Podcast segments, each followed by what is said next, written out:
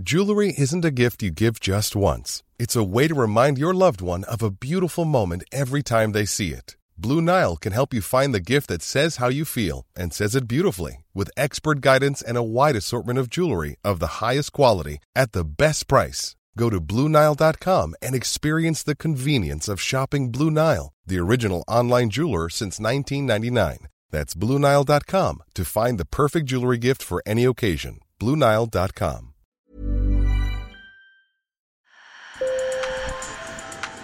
Bonjour. Hello. Hola. Marhaba bikoum. Sur le fil. Le podcast d'actu de l'AFP.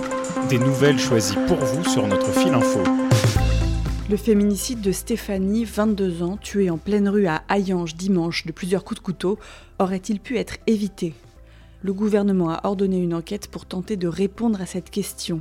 Le suspect, son conjoint, qui purgeait une peine pour les délits routiers, avait en effet bénéficié d'un aménagement lui permettant de rentrer au domicile conjugal, ce, en dépit d'une main courante et d'une plainte pour violence et menaces déposée par la victime en 2020.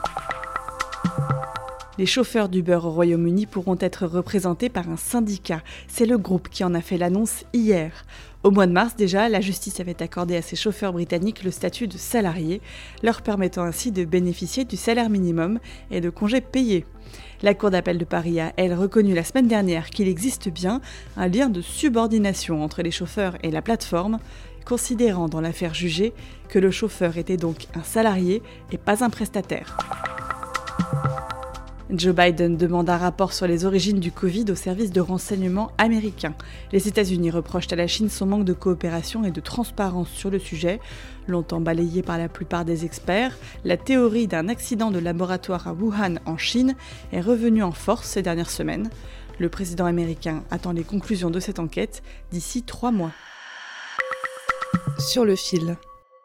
Cela fait cette semaine un an que George Floyd est mort étouffé à Minneapolis arrêté dans une rue par quatre policiers qui le soupçonnaient d'avoir utilisé un faux billet de 20 dollars. La scène, entièrement filmée, a fait le tour du monde et déclenché un vent de révolte antiraciste aux États-Unis. J'ai demandé à Charlotte Plantive, correspondante pour l'AFP au bureau de Washington, de m'aider à comprendre l'impact qu'a eu cet événement sur la société américaine.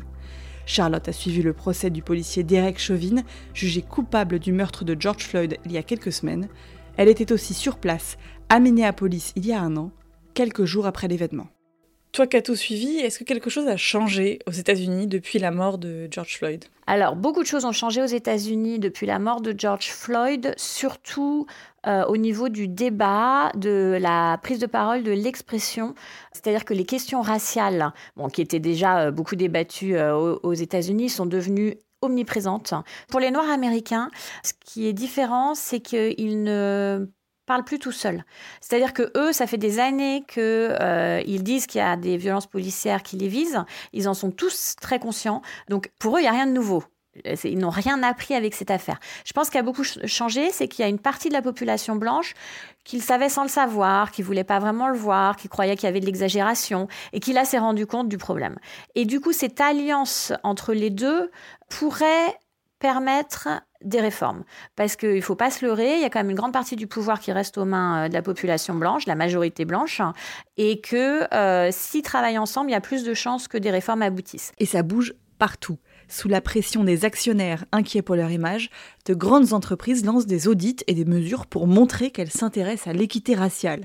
Pareil du côté de l'administration Biden, qui a tenté de relancer un projet de loi qui veut réduire la large immunité judiciaire des policiers américains. Sous euh, Donald Trump, la loi a été complètement enterrée. Joe Biden a effectivement mis tout son poids pour euh, essayer de convaincre de l'adopter pour le premier anniversaire de la mort de George Floyd. Euh, il a échoué. Sur le fil revient demain. Abonnez-vous pour ne manquer aucun épisode. Bonne journée.